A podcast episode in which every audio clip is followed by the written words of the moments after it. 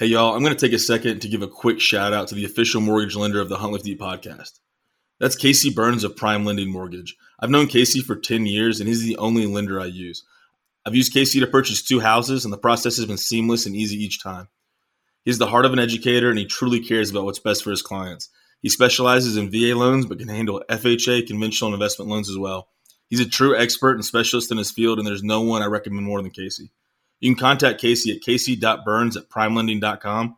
Reach him by phone at 919 710 1864. You can also check out all his reviews at www.closewithcasey.com. Thanks, y'all. Hey, everybody, welcome back to another episode of the Hunt Lift Eat podcast brought to you by Hunt Lift Eat Official. I'm Carter McKenzie with a couple repeat offenders here and a uh, special guest joining us tonight. And uh, you know, we got the one and only Kaleb Bell coming at us from Colorado. Repeat as always, guys. Bobby. Good to see you guys. That's right, and Bobby McCready from the great state of New Jersey. What's up, man? I like how you changed that intro now to the great state after last night. So uh, really excited about that, man. We're gonna keep it forever. keep it forever. Can right. you include then, that uh, he is Snooki's neighbor? Yeah, great state of New Jersey and Snooki's neighbor. We'll put it in the show notes. Put it in the show notes. Uh, but neither of those folks matter uh, because, frankly, I can't believe we're talking to the one and only Henry Ferguson tonight, sir. Sir, oh, uh, we really appreciate you jumping on here. And uh, yeah, thanks for coming on. Henry Ferguson, mule deer fanatic, like obsessed with mule deer. Big Chief Wackabuck, which is the greatest Instagram handle of all time. like, absolutely love that. And uh, I guess more seriously, chairman of the chairman of the Colorado Bowhunters Association as well. So, Henry, welcome to the podcast. Thanks, guys. Good to be here. And yeah, that's uh, there's a little story behind the Instagram handle. So I I am one sixteenth Cherokee, so it's totally legit.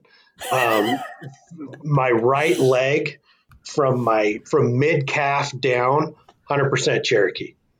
So I always start all my stalks with my right foot so that it's it just gets everything started correctly, and you know I'm able to draw on that heritage. So, Absolutely, uh, yeah. Starting off with the right foot that, that gives it a whole new meaning right there. Yeah, I love that. That's awesome. Please tell me the entire time you guys are hunting that it's you put the right foot in, you take your left foot out, and you shake it all about it's it's in my head, but you you have to do it quietly because spot and stalk, as you know, you don't want to spook them. So yeah, you got to you got to just keep that as kind of the internal monologue piece, you know, it keeps you focused. Yeah. Well, awesome. This is uh, you know, it's a privilege to be able to talk to you, and uh, I want to unpack the the mule deer fanaticism for sure because I I have, have been bitten by the bug and it's about oh, all I can think awesome. about. And uh, unfortunately, I'm so far away from mule deer, uh, but definitely want to unpack that. But do you want to give us a, a quick rundown, kind of who you are, Henry, and, and, maybe your background? Yeah, sure. So, I mean, I was uh, the outdoors have just been a huge part of my life, my whole life. Um, I mean, my I was the kid who would beg his mom to take me to the lake just so I could cast lures and never catch anything and it, it was that was really a, a good start to my kind of time in the outdoors because it taught me how to deal with frustration and failure and which really led me into being a spot and stalk mule deer hunter. Um, i mean because if you aren't comfortable with failure you should probably pick a different sport or different activity because you will fail and that's the beauty of it. But uh, no i kind of raised in raised in the west moved around a lot as a kid. We were semi nomadic people. And uh, we, we just kind of hopped around a little bit. I don't really know why, but um, kind of grew up for the most part in northern Arizona. And uh, that's where I, I kind of learned how to hunt a little bit and shot my first deer there, shot my first turkey there. Um, also shot my last turkey there because I just haven't really hunted turkeys much since then. But um, but yeah, it's it, it's just hunting and the outdoors and archery. It's just things that I love, and it's where where I go when the world doesn't make sense, and I go out there and everything just kind of makes sense for me. And so it's those. It's it's been a real great place for me to to just kind of find center. But um, been married 25 years to my awesome wife, Stacy, who is quite the hunter herself. I'm sitting right under a giant elk rack, a big elk mount that she shot. There's a couple deer over on that wall that are hers, another one up there. Uh, we have a 16 year old son who has most of the deer on this wall, um, and an elk and an antelope. I mean, it's it, the outdoors is just a big part of our life. That's that's kind of what we do. And like you said, I'm chairman of the Colorado Bowhunter Association and uh, have been since December, but I've been on the board for I think five years previous to that. So, um, yeah, it's just something that I, I several years ago, my wife said, "Look, you can either, you know, stop complaining about it or get on the board and do something about it." I mean, I, I guess I I probably shouldn't have listened to her. I probably should have just kept complaining about it from a distance. But, but you know, ultimately, you just there's a point in everybody's life where, I mean, there's just consumers and there's producers, and I've been a consumer for a long time, and I felt like it was time that I become a producer and start helping out, you know, and just start moving, you know, making sure that things move in the right, you know, continue moving in the right direction yeah. for us. Yeah. Well, see, that's one thing that's always been fascinating, Henry, when it comes to you. It, I know that your previous background wasn't necessarily completely in the outdoor industry and you come from a different side of it. And then you decided to take that outdoor industry and make it your career now. Uh, it's actually not. You, this is an unpaid position, totally volunteer, totally volunteer on my part. So, yeah, I sell furniture to furniture stores for my like actual living. So, not That's the, what I wanted not to the most exciting. Too. What's that? that's what I wanted to clarify too. That the CBA is not only just a volunteer oh, yeah, path. volunteers. you've made this part of your career by being a volunteer and being at the level you are yeah. for the CBA. It's incredible. It's awesome. Well, you know, and it's the cool thing about it is it's a 53 year old organization. And the really cool thing is, is we've been able to talk to some of the original founders because there's a couple of them that are still kicking around, and it, it's neat to see that you know, hey, we're just continuing on the good work that's been done by the CBA for years. And it's just our time to, you know, kind of our time to to serve. And it's it's pretty neat to be involved in something that's just a lot bigger than you, you know, like a lot bigger than you. For someone who uh, may not be familiar with the Colorado Bow Hunters Association, Henry, what what exactly is y'all's mission and what does your kind of role sure. look like with the organization? So, so like I said, we've been around for 53 years and the the the motto of our organization is really unchanged. Um, our our number one priorities are fighting for the rights of bow hunters, um, preserving season opportunities and enhancing them wherever we possibly can.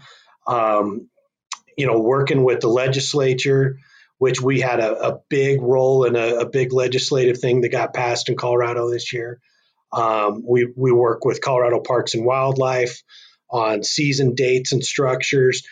We've got a we've got a lot of irons in the fire, man. And and one of our biggest things is growing and perpetuating the sport and uh, you know activity of bow hunting in Colorado.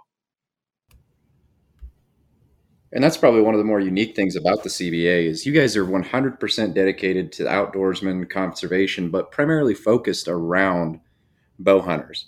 But it doesn't mean that the stuff that you guys are doing is only for bow hunting. I, I think the legislative act that you're talking about is the predator one, right? Huge, huge movement in Colorado. Yeah, so that was a big one this last year, and we had a big hand in that for sure.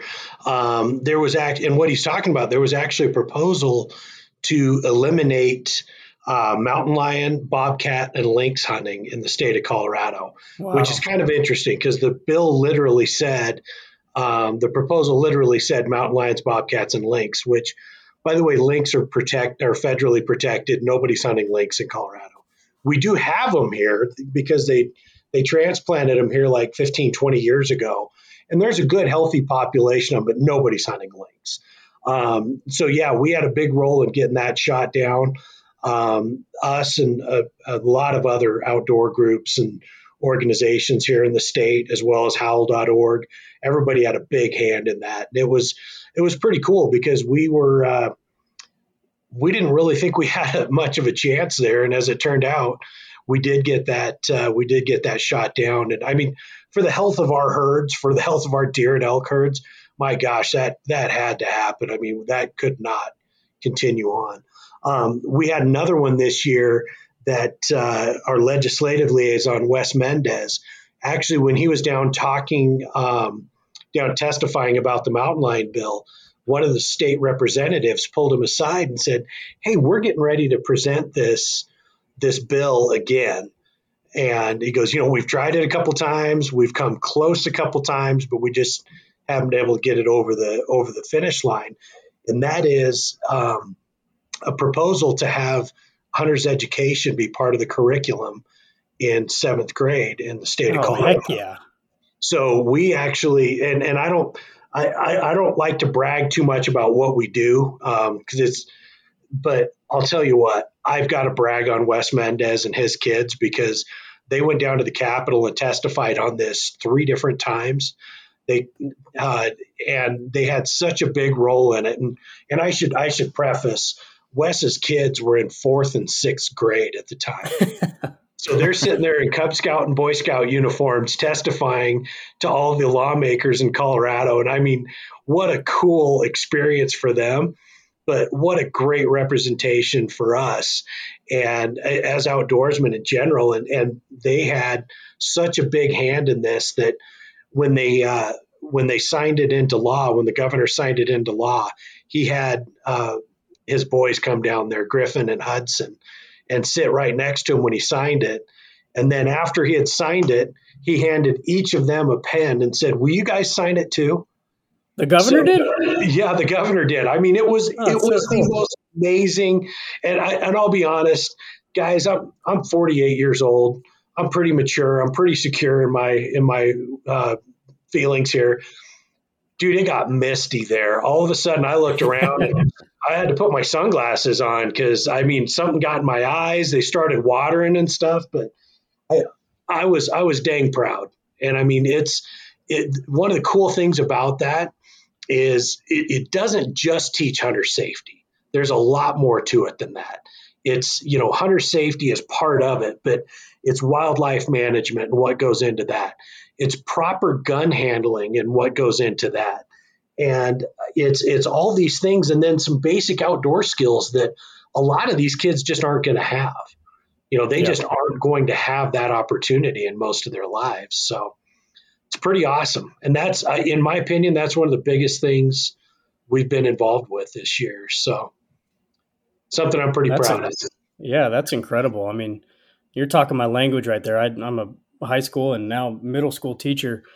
And oh, that's uh, awesome. I, yeah, I get I'm privileged enough to coach our sporting clays team at our school, which uh, we started last year, and I have the kids take hunter safety because most of these kids on my team had never shot a firearm before.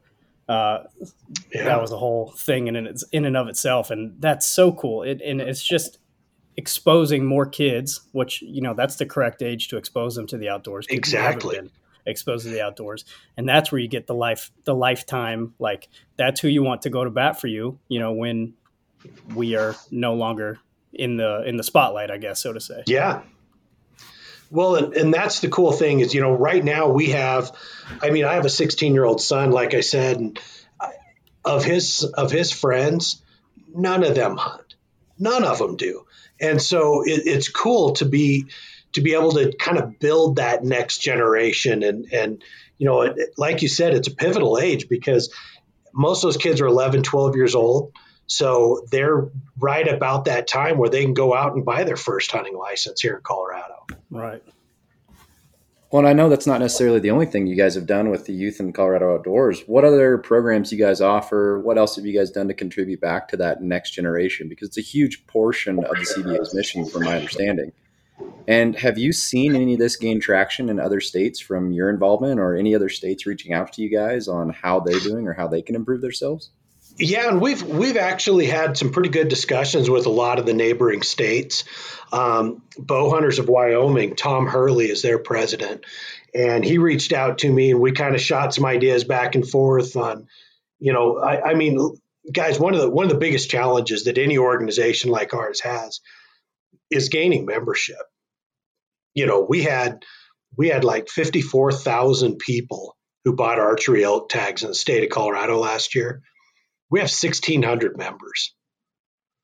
And, and I mean, that's actually a gain. We're up to, we got up to 1,600 members. So, I mean, it's, it, but you know, we should, we should have a far greater membership than that. And we're trying to do a better job of marketing what we're doing and letting people understand and, and know what it is that we're up to and why they would want to be a part of it. But, you know, it's it's a challenge. It really is a challenge, and so we we've been uh, communicating a lot back and forth, uh, just kind of bouncing ideas off each other, sharing kind of some of the successes and and uh, you know obviously the failures as well. Because you know, like right now we've got a a big membership promo we're doing. So if you join, you get put in a hat for uh, this a bunch of different prizes, and it's everything from the Selway leather hooded uh, traditional quivers to, you know, binoculars from Maven, uh, a bow case from Badlands, gift cards, a package from Davis Tent & Awning. I mean, we've got all kinds of stuff in this. And, you know, those are the kind of things that we have to do to be creative to get to get people to kind of tune into the message and and and join in. You know, that's a crazy thing to hear from you, Henry, because like you said, Colorado's got such a an aggressive population of bow hunters. Like it's not something that's not happening here in Colorado. Yeah. And then when you dive into the CBA and your and your uh, your publication and the magazines and stuff that you guys put out in your marketing, we're not talking about just also everyday hunters too. You've got guys like Trevin in there. You've got guys like yourself. Yeah. We've got a great following in Colorado at the CBA, but we need to reach more people. It's tough. It definitely it, is. And it is. It's it's a challenge, and like I said, it's a challenge for everybody, and it's a challenge for all of the state bow hunting organizations, and um, and even you know Mule Deer Foundation, Rocky Mountain Elk Foundation. All these guys, they all struggle with it, and you know, unfortunately, we all went through 2020, and um, you know, we have we have two fundraising events a year. One of them is our banquet, and the other one is our jamboree, and both of those were canceled in 2020. Um, so I mean, you know, you lose you lose a, a, a, lot of money to to just operate and stay afloat. And the entry, you know, had we not had very very good management from previous board members in the past, we would have been we would have just disappeared. But they invested wisely and gave us a little something to live on during those lean times. So. It's, it's funny you say that because I'm actually uh, I, have kind of went through the same experience with that, with the decline in banquets. I'm the chapter president of our Pheasants Forever here, and COVID and getting people outreached, and we had such a decline in our state of members. We actually lost half our members from yeah. from that, and it's uh, it's very hard for people to understand like nonprofits what we do and try to get our membership drive out there.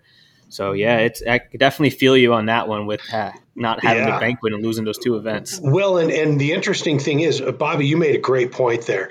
Losing membership because of that, because a, huge number, a huge percentage of of our members renewed their memberships at one of those two events, and you know, you just you you get out of sight, out of mind, unfortunately, and you just kind of lose. They just kind of lose contact and it, it just kind of went away for a lot of people. But but you know the the good news is the fight never stops, and we we all we all continued on and pressed on and made the made the best of all, of everything we could. You know, but uh, what else can you do?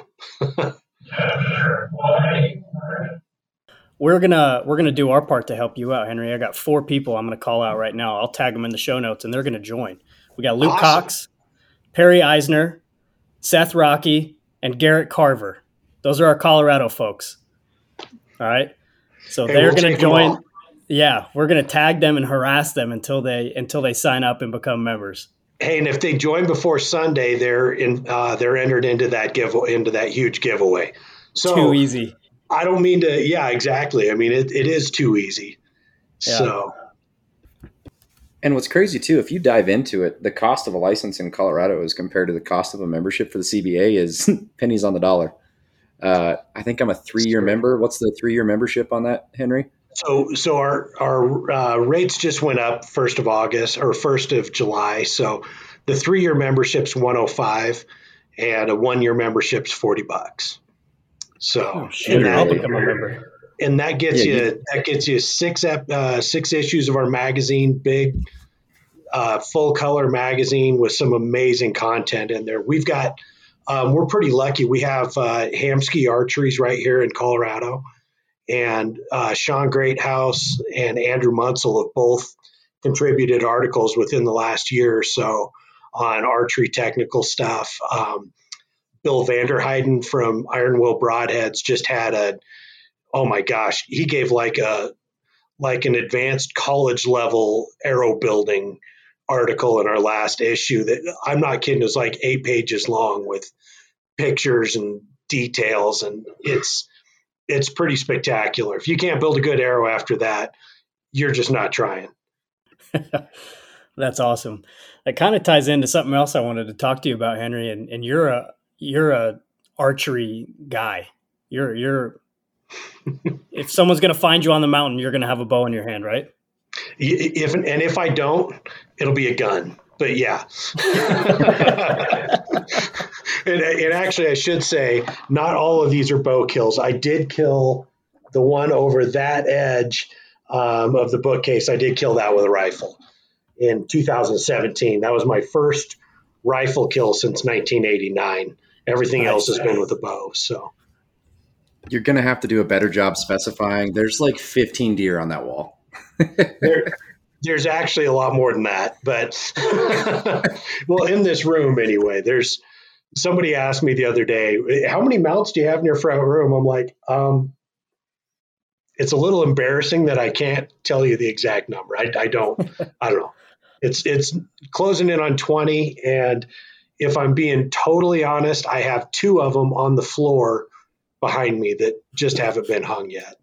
My son, my buck from last year, my son's buck from last year.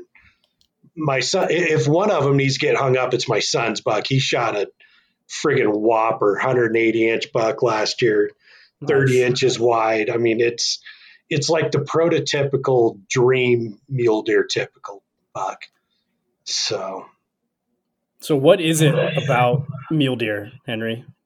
Oh man, it's so simple. I mule deer are they are the icon of the West, but for me, I grew up in an area that didn't have a lot of mule deer in northern Arizona. And so every time we would see a deer, it was it was something. You know, it was really something. And when we'd see a buck, it was just amazing. Um, and I mean, I grew up and I, I, went on a I had a rifle tag my junior year, and which 1989. So I uh, I hunted 11 of the 13 days of that season, and I shot the only buck I saw, and it was a spike that was four and an eighth inch long on on either side and they had to be four inches to be legal. And I'm I'm here to tell you, and the statute of limitations, I'm sure, has run out on this. I didn't care. If that thing was three and a half, he was going to be just as dead. So I mean, and I, I I worked so hard for that hunt to accomplish that goal, and so it just it just meant so much to me, you know. And that's what and and so as I kind of grew up and moved on, um, found myself in Colorado and shot a lot of tournaments and stuff. But once I really started hunting again, it was it was all about mule deer, and I just loved that. I loved it, and this is kind of funny. I, a lot of people just when I say this, they just kind of look at me and scratch their head like, "What?" I love that they don't call. I love that they're not vocal. And and and see, eh, that's the, that's the reaction I always get. It's people are like, "What?" No, but elk, they scream at you. And I'm like, yeah, they scream at you and tell you, I'm right here. I'm right here. Do you hear me? Right here. and and mule deer, they just don't, man. You've got to you've got to get out there and find them. And I love it. I think that's that that just represents and it brings on such a cool challenge that that other animals don't always that's such a great way to put that, Henry. I think that's one of the things too that's always dove me into the world of mule deer. There is few things in the world, even a screaming bull elk, that compared to a nasty, rutted up, old, mature buck in the snow, staring at you right through you, like he's ready to just whoop your butt, or just out there doing his thing. Nothing like it. Whether it's archery or rifle, just mule deer have this spot in my heart. I'm with you 100%, man. And I, it, it's, it's just something so cool. And I spend so much time during the summer. Um, I, I, call myself an accidental elk hunter um, because if I kill an elk, it's usually an accident or a, a, an elk that's committed, you know, like a, a suicide of some sort by just running out in front of me and like, hey, well, I'm not going to pass it, you know, but, um, and I mean, our family loves eating elk meat. I mean, that's a, that's a huge part of what keeps the Ferguson household afloat is, uh, is elk meat. So we've got to get one every year. We, Kyle's 16 now, so every other year just doesn't work anymore. That that boy's going to eat us out of house and home. I mean, in fact, he shot a spike last year, and we were we were down in the in the freezer the other day getting some burger out. And Kyle goes, "Man, we're really low on burger." So I know we we either have to shoot bigger elk next year or more elk next year. so yeah, it's it, the standards are, are, are changing right before our, our right before our eyes. That's awesome. I've been fortunate enough to hunt mule deer twice now. I've had three trips out west, all in Wyoming, and uh, my first mule deer trip I was successful, and I killed. Oh, it was a it was a 200 inch to me, but you know a smaller mule deer, a nice smaller four by four, I guess a tight four by four. Nice. Um, on public in Wyoming. And after that happened, after like working my ass off because I'd never hunted that way before. Like we're we're in tree stands and blinds back here hunting whitetail, mm-hmm. and uh, I'd never hunted that way before, and never hunted in snow, and never hiked like that uh, to make it happen. And when that all came together, I was like, this is this is the coolest animal in the entire world. This is the coolest animal. It, it just again, you know, it's the exertion and the effort that's put into them. And I, yeah. I, know not everybody puts that kind of effort into them. Some guys are more than happy to drive down the road and when they see one, you know, take it. But yeah. and, and and what I've come to know over the years and understand a little better is that, you know, I mean, hunting means different things to all of us. And for for me, I want to kill the biggest, most mature buck I can find. And I'm going to spend a lot of time scouting finding that big mature buck. But you know, not everybody not everybody has that level of addiction to it, I guess would be the right way to say it. And you know, I just I mean, I respect all different levels of it, you know, and it, it, the hunt just means different things to different people.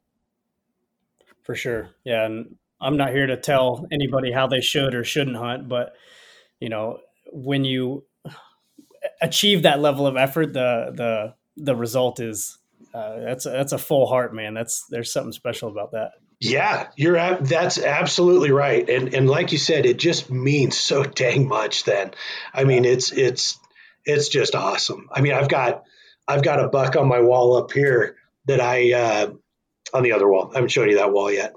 Um, that I, I watched that deer for three years and I, I first saw him in 2016. And, or no, no, no, no, no. I, I saw him in 2018. So 2018, and he was just a great looking four by four, really nice buck, deep forks, good mass. But he, I could tell he was he was still fairly young. And when I saw him again the next year, and I, I'll be honest, I should have shot him in 2019. I, I really, really should have shot him in 2019 because I'm, I'm pretty sure he was, if he wasn't 190 inches, I think he was knocking on the door.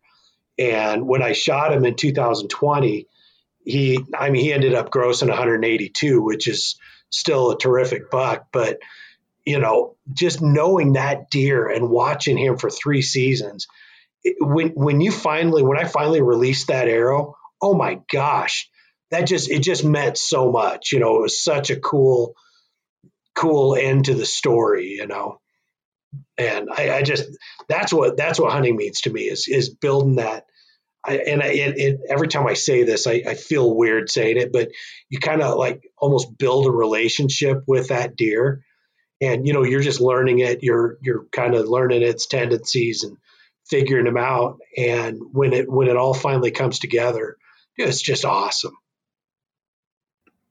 Yeah, hundred percent. We do that back here too, and you know, not to spill Kaleb's secrets, but he's been watching a specific deer for and, and sharing some pictures of uh, a deer he's been watching too. And you know, I like to take inventory of the deer here on our farm, and uh, it's just something special when you get to see him in person. Let's see if Kaleb shared any pictures of that buck with me. I'm pretty sure I did. I'm pretty sure you you're one, too. You're one of the you're one of the few people that would get that picture or that video. You need to uh, you need to take care of that buck, man. He's he's got to go in the dirt this year. That's right. But it's one of those right. things, like you're like you're saying, you almost build a relationship with these animals. And don't get me wrong, I've done the same thing with elk too. That bull I shot last year that actually won one of the awards there at the CBA. Heck yeah. You know, that bull is something that I had a little bit of history with. Not a lot, but I had a little bit. But with mule deer or deer in general, you have the ability to pattern an animal and see them time in and time in and time in. They're very yeah. routine. And a lot of people well, mistake that routineness for an ease of hunt, but it's quite the opposite.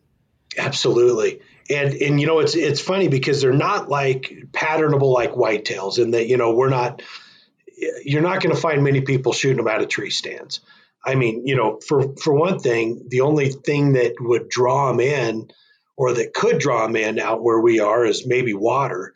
And I mean, I find very few of these deer go into water. Um, the older it seems like the older the deer gets, the less likely they are to go to water. And I mean, I don't know if it's, I know they're getting a lot of the moisture they need from the plants they eat, but um, I don't know. It's just kind of strange. So, you know, we do live in a fairly arid area out here. Even the the rich green parts of Colorado are still relatively arid.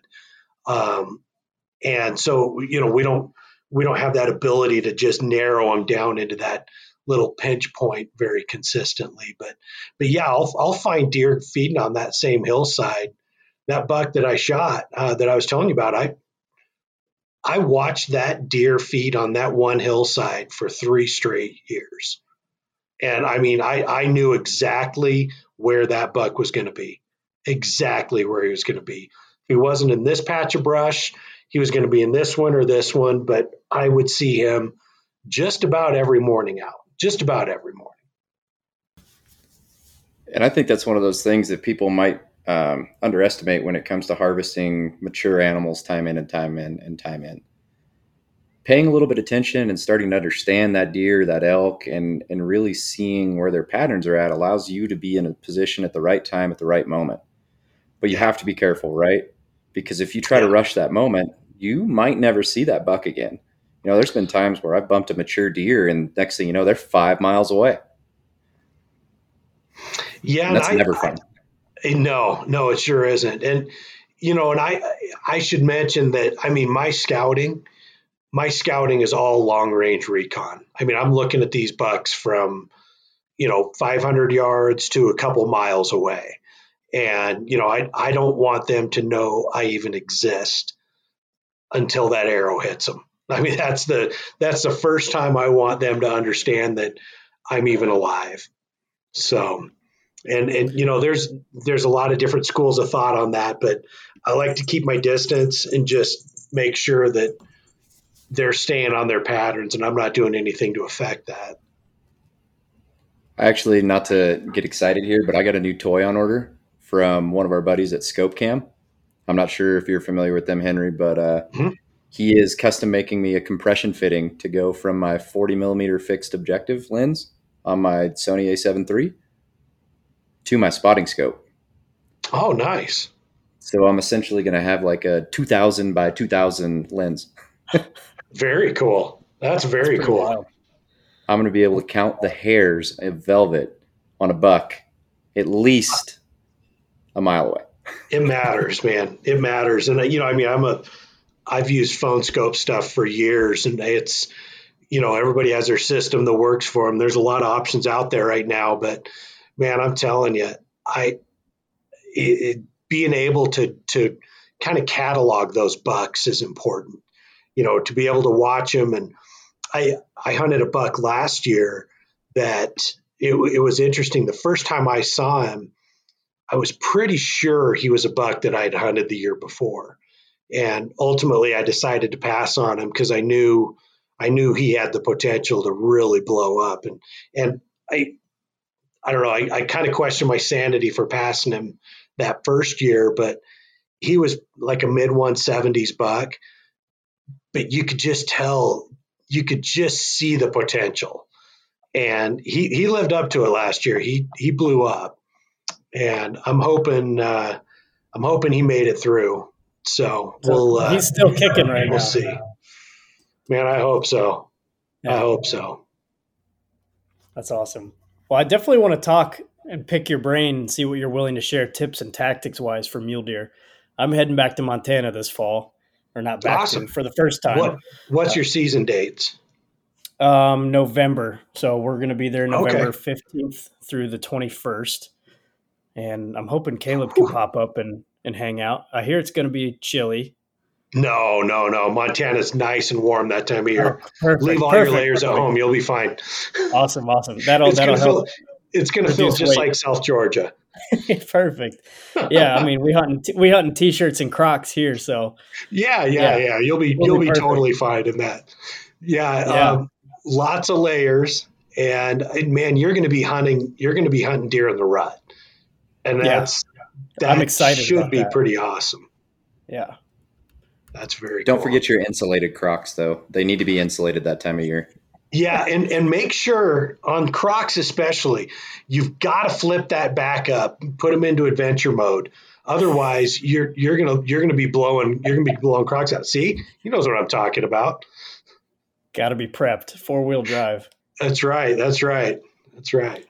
When you roll up on, you know, your mule deer spots, what are what are some things that you're looking for, Henry? Or it- when you're doing your long range recon and you're trying to pin down uh, maybe where deer are or a place you've never been before, what are some things that kind of stand out to you? And I know it may be different state by state. It, and it, Um, it can be, but I'll tell you what, I hunted. Utah last year, and you know, a lot of this stuff translates. So, for the first thing I'm going to be looking for is open terrain, um, because my number one method for finding mule deer is glassing, and if it's just thick lodgepole pines, you're not going to you're not going to be able to glass deer very effectively. You can look at the edges and you can look at the meadows and the the avalanche chutes. Um, but but truthfully, you want to. I, I mean, my my personal preference, I want to find more open terrain. Um, again, my my greatest asset is I can glass pretty well, so I want to I want to utilize those assets. I mean, hey, you guys are hunt, lift, eat. You're probably in pretty good shape, or maybe you just like to eat. Maybe you all represent different parts of that. I don't know, but anyway, you know, you want to utilize your your strength. So if if the hunt, lift, eat is your truly your lifestyle, you know, try to find something a little bit off the road. Get uh, put a little distance between you and the and the road hunters. Um, so that'd be step one. Step two, I'd be looking for a high point to glass from. Um, do you have a, a tripod mount for your binoculars? I do now that Kaleb has taught me the ways and and he's got me all squared away with a little more Man, I, uh, more serious gear that I will need. so so that's that's huge because in in my opinion if you as soon as you mount a $500 set of binoculars on a tripod they're instantly as good as handheld $1000 binoculars. And if you mount a pair of $1000 binoculars on a tripod those are as good as $2000 handheld binoculars. It's it's this kind of exponential thing but having a still field of view where you can spot movement is absolutely crucial. Especially that you know that late in the season those bucks are going to be grayed out and if they're grayed out and you're looking in sagebrush man it's not i mean you'll you'll find deer that just flat out when they stop you could be looking straight at them and not know where the hell they are you know you take your eyes Yeah. off them for a second and you're and, and you've completely lost them so having having that still stationary field of view is absolutely crucial So that's number one. Um, make sure you've got, you know, good, again, that good glassing point. I'm looking for feed. So find out what they're feeding on that time of year. I mean, I, I'm good at finding early season feed because that's kind of where I, you know, do most of my the the big majority of my hunting's that archery season. Um, so I know what they're feeding on. Then I, I know how to identify that stuff from two ridges away, and I'm I'm looking at it. I'm keying in on it, and and I'll tell you, it it almost never fails. There's going to be deer in pretty close proximity to those those brushy spots. So that's going to be uh, kind of step number two. And then, uh, and, and this, that time of year, you cannot underestimate how important it is to find the girls. Um, you find does, and you will find bucks that time of year. I mean, mule deer are different. They, they will, you'll see bucks cruise miles looking for does, but they know where to find them too. I mean, they're not, you know, this is their house. This, this is all very familiar for them. So that's, uh, but yeah, find those does. And if there's no bucks with the does yet, just kind of keep a, keep, you know, whether it's putting pins in onX or base maps or whatever you're using, you know, just mark where those doe groups are and come back to them. You know, as you find four or five groups of does, just keep cycling back to them every, you know, uh, every day or a couple times a day. Just keep tabs on them. I think to add on to a little bit, Henry, to your your food mentioning there, think about access of food too. These deer during the rut, all their energy is going to be spent finding girls and fighting each other. Relatively easy access food that's near where they're at, near bedding, it's going to be something they congregate around. You're not going to be looking in the, the roughest terrain on the planet to find these guys. Look for something a little bit easier. They're just like us. They get tired, they get worn down that's the whole reason why you see four season rut hunts shooting 200 inch deer all the time, right? Because they're yeah. looking for easy places to live. And those bucks are distracted. You know, it's it's funny. I have a lot of deer that live. We're we're on the edge of town here, and I, I watch a lot of what I call hood bucks because they're just bucks that live in my neighborhood. In fact, I there was a big two by four eating flowers over my neighbor's fence, like three doors down from me yesterday morning. We snuck up on him in my my wife's Jeep Wrangler on 35 inch mutters.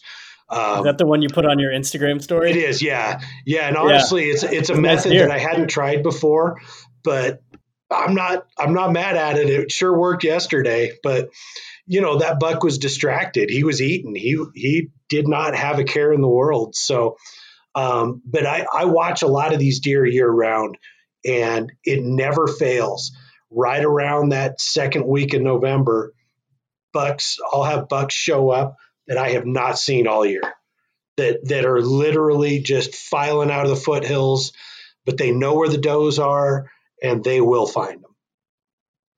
And so, I mean, awesome. that's something that, you know, we, we see bucks that just come out of nowhere though, every year, every year. In fact, there's one buck that last year I saw in velvet for the first time ever because I've only seen this buck for three years in a row. He would come out, he'd come out of the mountains for the rut, and that was it.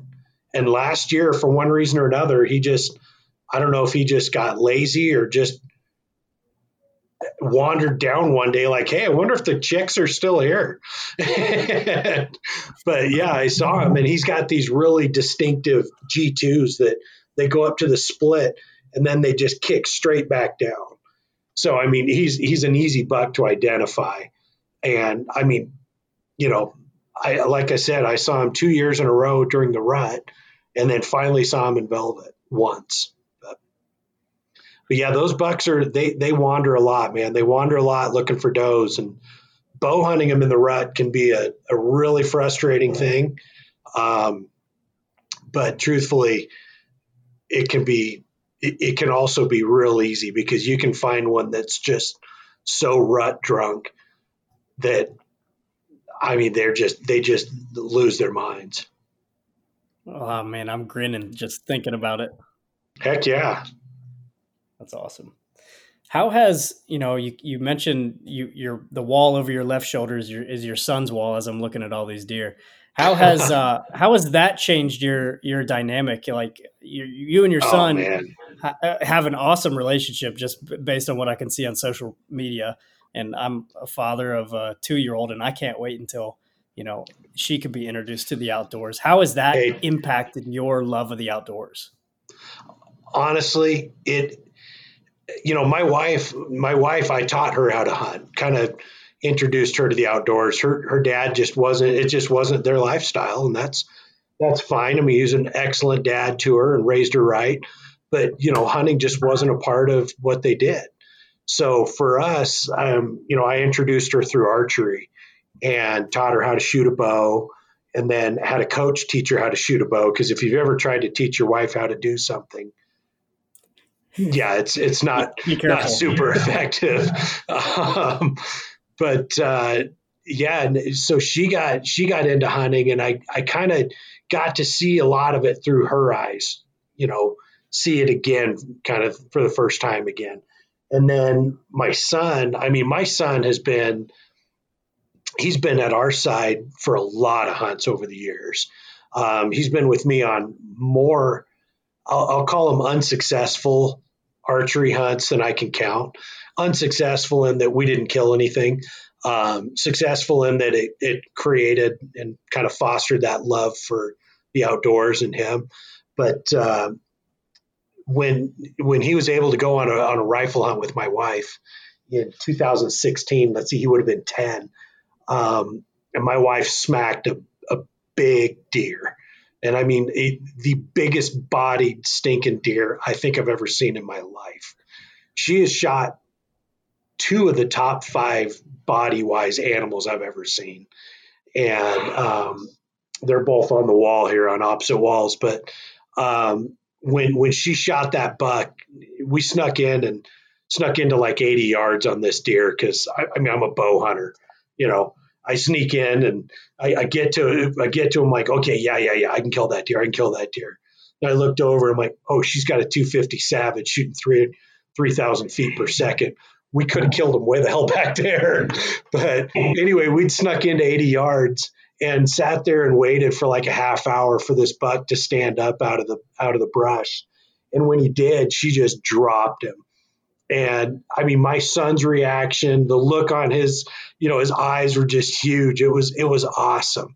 And again, seeing that through his eyes, nothing better, man. There's just nothing better. And then, you know, ultimately following it up a few years later and him being able to get his first animal, which was a cow elk. And for the three of us to be there, my wife, my wife recorded my reaction afterwards, his and my reaction, you know, giving high fives and hugging and my voice is cracking and you know and i mean it was it was literally one of a, on my deathbed I pray that I still remember that very moment because it was yeah. awesome. You know, just being able to experience those things for the first time and and seeing it again through their eyes is is just so cool. That's incredible. What a cool story, man. And that's what it's all about. It is, man. I don't get me wrong. I, I'm still I'm still a pretty selfish guy during the month of September. I, I get my time in the woods in fact, I get my time and probably two or three other people's time in the woods during the month of September. But uh, but you know, I, I I do that. So then October and November when they get their tags, I'm I have no distractions. I'm not distracted by my own tag or my own desires to go out and get a buck or whatever or bull. You know, I am I'm focused on their hunt, their and just putting that putting everything into that and it's it's it's awesome, man. You you cannot beat hunting with your family. Just can't do it. I can't wait for that. I'm so excited. We have a lot of uh, young parents, I guess, who listen to this and are part of the team um, with younger kids. Do you have any like tips or suggestions for introducing uh, yes. introducing kids to the outdoors? I do. Because I'm sure there's a right and wrong way to do it, right? Well, and I'll tell you what, I, I don't know if my way's right or wrong, but it's my way and it's worked for me. So so that's all we can do is draw on the experience we have. But 100%. Start them early. And I mean early, early. Get them out in the woods on hikes with you, whether it's in a backpack. I mean, my son has finished a lot of back uh, a lot of hikes in my backpack when he was a kid. And I don't mean like a Kelty carrier backpack. I mean like at that time like a Badlands 2800 where I would put him in there, I'd strap him in, I'd, and I'd just hike out. You know, I mean, hey, kids, they wear out on you and they tap out, and you you just you don't want it to be a grind. You don't want it to be like, hey, want to go hiking with dad? Like, uh, that suck fest again? No. you know, have fun, take snacks, have a good time. March again. yeah, yeah. No, no, I'm I'm good, Dad. I'm good.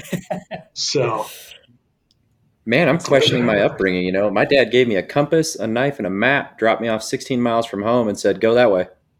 Well, made a man out of you. I'm kidding. Look at you. I'm kidding. I'm kidding. but you know, we. I, I, feel like I feel like uh, hunting and fishing and getting kids in the outdoors. I feel like they need to experience success, and so you need to give them attainable goals. Whether it's you know if you're going out and you want to teach them how to fish. Look, I'm not going to go out targeting you know 20 inch browns on the South Platte down by Deckers because those fish, their mouths look like pin cushions. They've been caught a hundred times. They know when that fly isn't drifting by just right that it's not not right. So you know, get them out there fishing for bluegill or stock or trout, you know, and stuff like that. Just give them a chance to experience success. And for us, I mean, that was you know, again, he went on a bunch of uh, he went on a bunch of uh, hunts with me with a bow, but ultimately it was a couple of hunts with his mom where she got it done with a rifle while he, you know, and he was there, and those just, man, it's it's pretty exciting. That's so true. All it takes is just a little bit of fun in the outdoors to get the kids involved. I recently have become a mentor for a nonprofit organization called the Mayfly Project, and we take foster children out over the summer and we teach them how to fly fish and everything about the outdoors. And it's oh, cool. it's an incredible experience when you can get a young person involved in conservation and kind of carrying on the heritage that we're so lucky to have and have been up or brought up through for the past well our entire lives. It's kind of a cool little unique moment, and it's uh, it's definitely something that I personally have spent a lot of time moving forward and am going to make it a huge priority in my life it's uh, it's Heck been yeah. kind of fun. I can't wait to volunteer for some of the programs with CBA and and kind of do it awesome. on the hunting aspect too. So it's going to be a good time. That's awesome. Yeah, it's.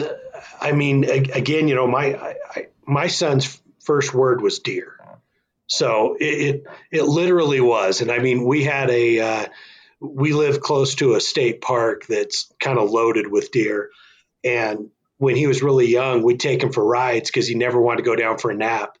And every time we'd go out, I, I was pointing out the deer and stuff, you know. And uh, one day we're driving along, and uh, out of the back seat, I hear D, D, D, and he's pointing out there.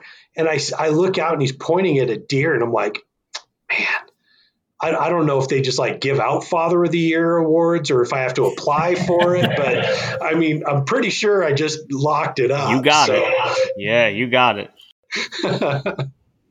I might know a guy that can kind of put that into the CBA's banquet next year. I, I might be able to give you his name. I might have a little bit of influence on that. yeah, I think I think the statute of limitations ran out on my Father of the Year stuff since he's 16 now. But you know, actually, if I ever deserved it, it was last year when he got he shot an antelope, uh, got a nice buck with his with his rifle. He got a got that buck I was telling you about, and then shot a spike elk. So three tags, three animals. I mean, the kid single handedly filled filled a pretty good sized freezer. So that that would have been the year that I would have really submitted that application. So that's awesome. That's incredible. Yeah, I love seeing y'all's relationship and and seeing that grow and you know, I can't help but look forward to the future when I get to do that with my daughter and that's that's just so exciting, man. That's that's so cool. With uh with Colorado bow hunters, do y'all work with kids specifically, the outreach outreach with kids or anything Yeah, like so that? we've we've got some uh, some Boy Scout programs we're working on right now um, trying to, you know, the archery merit badge is one of the least achieved merit badges in scouting, which is kind of interesting. And and the reason is it's hard. It's they have a they have they have set some very high standards for for getting that badge, and we've got uh, again Wes Mendez is working on a, a program that he's kind of doing a pilot program with his within his own troop, and the success rate on it's been awesome so far, and it's something that we're hoping to scale that once we get uh, once we kind of he kind of finalizes those details, and something that we can then kind of branch it out through our area reps and stuff like that to to get this. And you know, it's just about building that next generation of bow hunters and giving kids an opportunity to again experience success in archery. I mean, we did we did a, an event. Uh, let's see, the weekend before last with the Congressional Sportsmen's Caucus, and they were having um, their big event out here this year in Denver. And so we went out to a a, a big place called Colorado Clays that uh, Colorado Parks and Wildlife actually owns it now, and it's as it sounds. It's a big uh, you know trap shooting place, and they've got a rifle range there. They've got pistol ranges. It's real big facility. But we had people come from all over the country for that, and we did. Uh, that was a big archery outreach thing for us. We we had a bunch of the Genesis bows there, so we taught people how to shoot. Um, many of them had never held a bow before, and then a few of them, you know, it, it, when they you can always tell when somebody shot before and it wasn't a real pleasant experience because as soon as you start mentioning archery, they start kind of rubbing their forearm. and I'm like, what if I told you I could teach you how to never hit your bow arm again? So, and that was that was kind of fun. So we did a we did a couple different things there. We did it. We taught people how to shoot a bow, and then we did an archery demonstration as well. Had a target set up at like 90 yards, bag target, and we were, you know, shooting some arrows at that with a little bit nicer bows, you know. Um, but yeah, it was it was a lot of fun, and just anytime we can do outreach stuff like that. I mean, we contribute to to the Ted Nugent Camp for Kids that's held here in, in Colorado every year. Um, so yeah, we we do a lot. We do a lot with that kind of stuff. That's one of my favorite parts about the CBA, and I know we've already touched base on this in general, but it is literally an organization built around giving back to the outdoors and outdoor enthusiasts from the fact that every member uh, on the board or on the directors, you guys are all volunteers, to the work that you do with children, to the work that you do in legislative to help giving sportsmen and the outdoors a, a voice. It's just it's an incredible organization, and Henry, you've been such a big part of it since December when you came on board as director, uh, or excuse me, as chairman. Um, which is just furthering your furthering your furthering your uh, your lifetime with them. But it's it's awesome and we definitely got to get uh, get more people involved in it. It's it's awesome sitting here talking with you and, and diving into it, not only getting to know you, but to know a little bit more about the CBA too. Well, it's you know it's just something that it's it's a passion project for all of us. I mean, there's there's nobody on that board that isn't just eaten up with bow hunting. You know that this isn't a big part of their lives, and that's what makes it work. I mean, it, it if you have people on there who are lukewarm about it it doesn't work. You know, you've got to be committed to it. It has to mean something to you to devote the time and effort that's required. And you know, I don't know everybody that's on the on the board, if you will, but I do know Joe Bradley pretty decently. And oh, you yeah. want to talk about people or who driven by a passion for the outdoors and for bow hunting.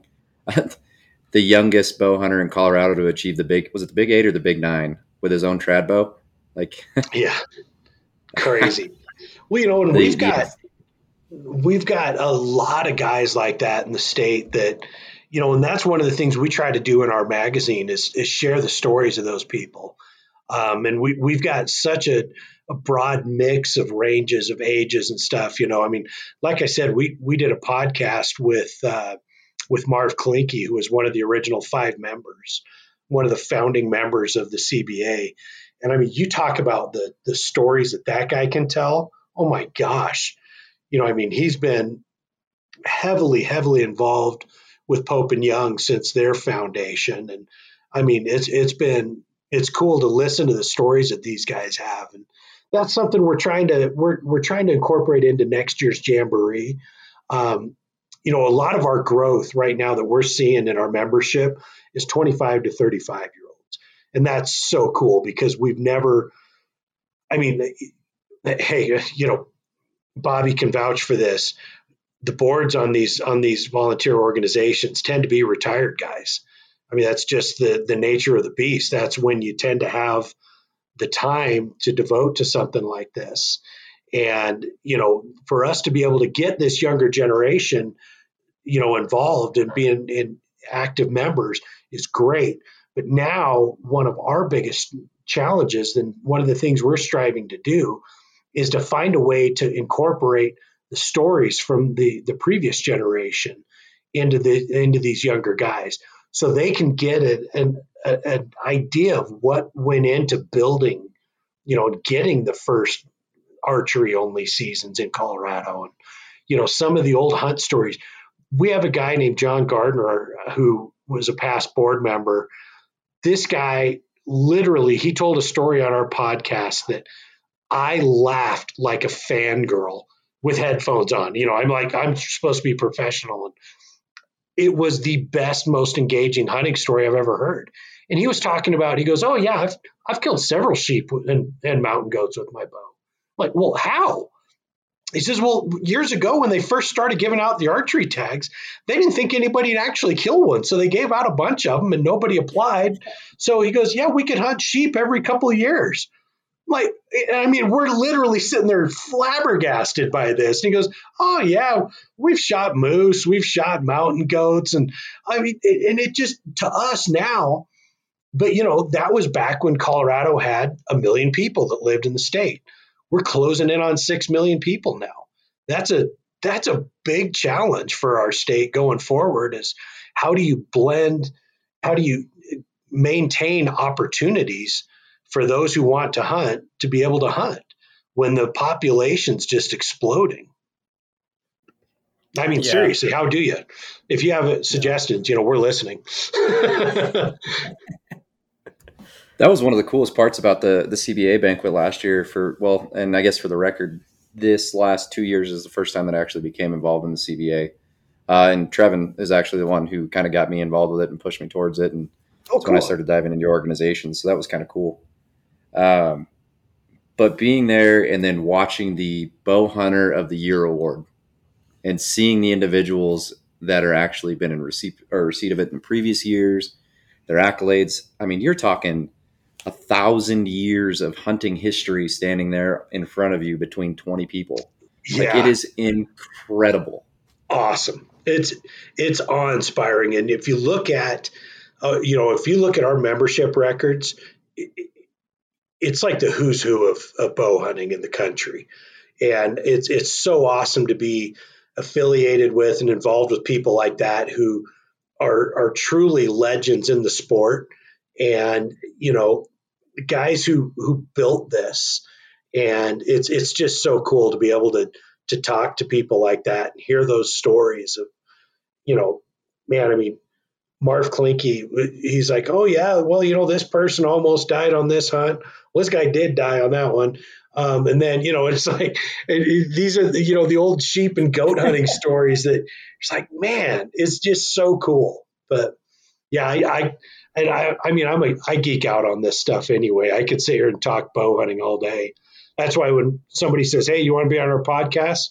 What are we going to talk about? Bow hunting? Yeah, sure. yeah, come on. Yeah, sign me up. That's awesome. Well, you know, we could totally do a whole nother two hours here talking about, you know, I'm sure you could, you and Kaleb could go nerd out and unpack all the issues with, or I'm sure you have opinions on Colorado's tag regulations and recent oh. things that have been going on. And I know you might have to be a little more political than Kaleb has to, uh, Henry. Well, but to to be blunt, Colorado gives more non-resident tags than any of our neighbors combined.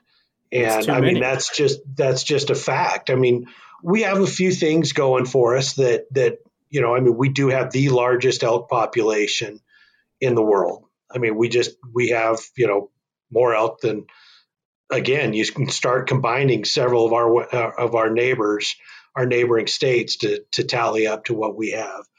Um, we're the first state that people hit when they start driving from the east that has mountains, that has elk and mule deer in it, you know, plentiful.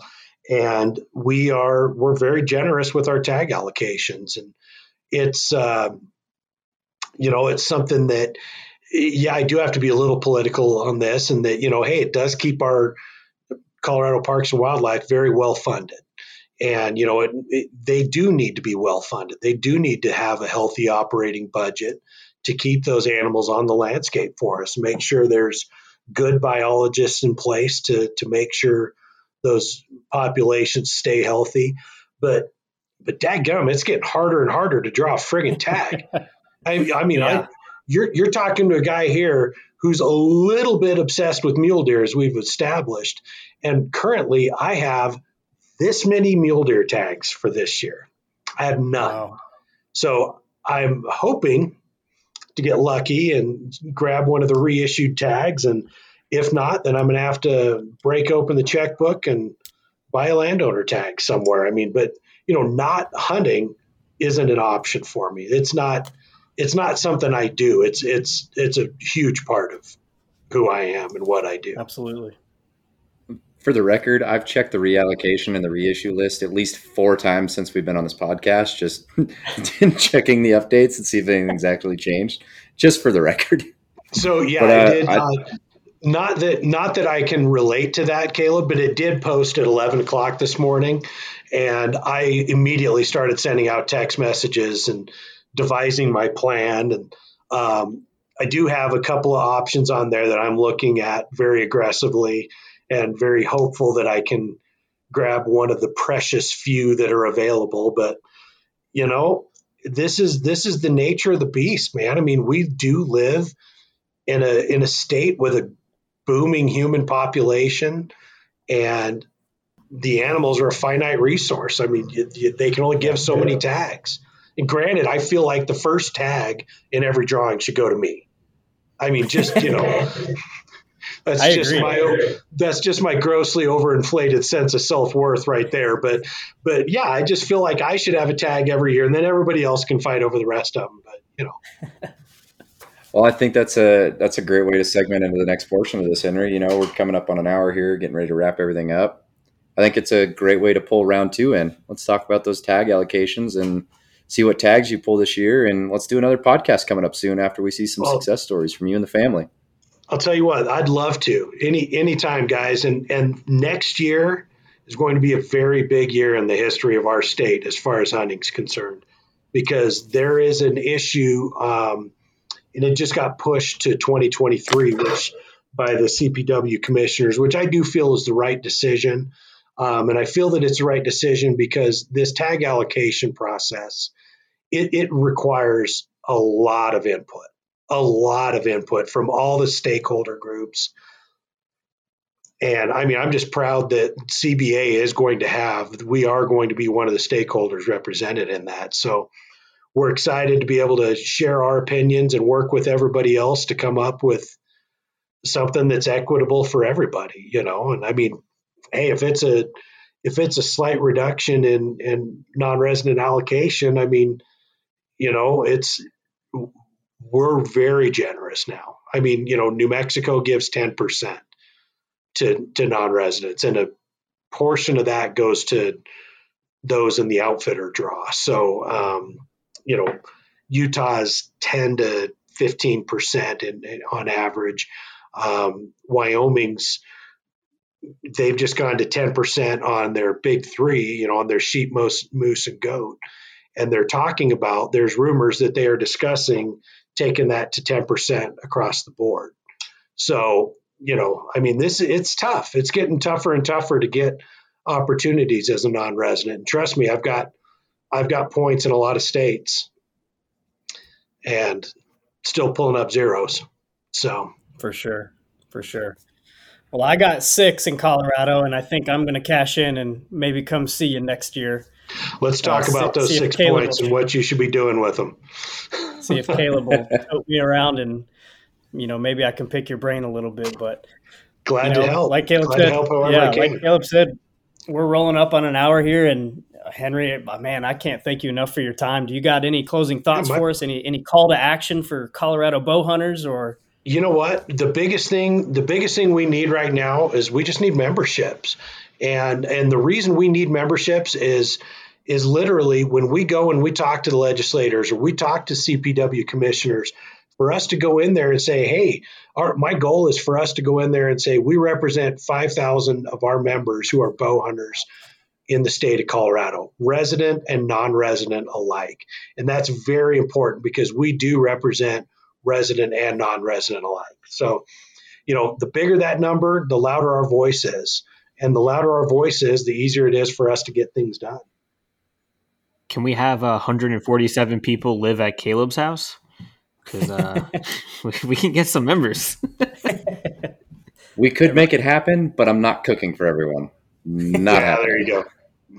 Be more likely to do the cooking than the laundry, though. So there you go. Kaleb, you got any closing thoughts for us, man?